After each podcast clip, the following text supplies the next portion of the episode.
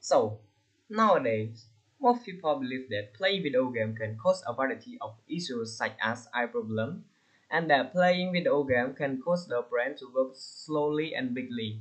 Aside from that, according to my research and tests on real life, people have shown that playing video game uh, has benefits. There are three explanations about advantage of playing video games. So, let's move to the first one. Game can teach you to be a better problem solver. And open world mission based and multi-level are designed to be difficult puzzles that take a long time to solve. The solution vary from time to time depending on your action in the game.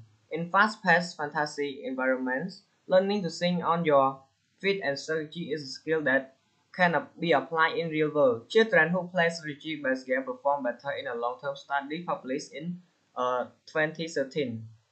An example, chess game. Chess game is the kind of game that we need to think and use our brain to play and win. It can make player improve the thinking and solve the problem better than ordinary, ordinary people.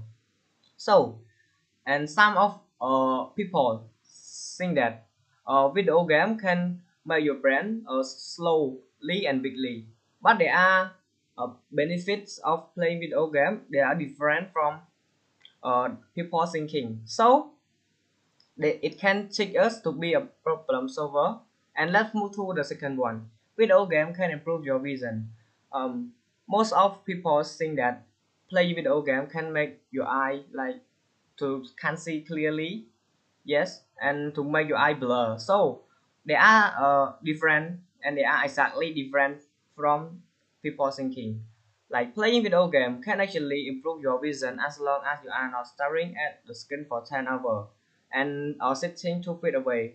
Like the people who play video game and they get blur, the eye get blur because uh, they sit like near the screen and they stay like they play for a long time. So if like we play two feet away, uh, we can get a better vision.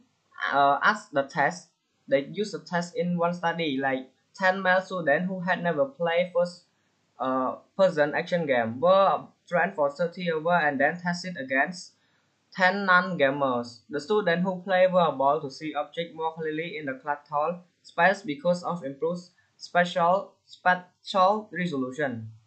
They were able to train the train brains to see smaller details. As an example, if playing PUBG for the first time and suddenly enemy kill you from the far distance and you start to wondering how they can kill how they can see you and how they can kill you. Because of they play PUBG for a long time so they can see enemy from far distance than newbie player. So let's move to the final one. Uh, video game can inspire you to be more persistent.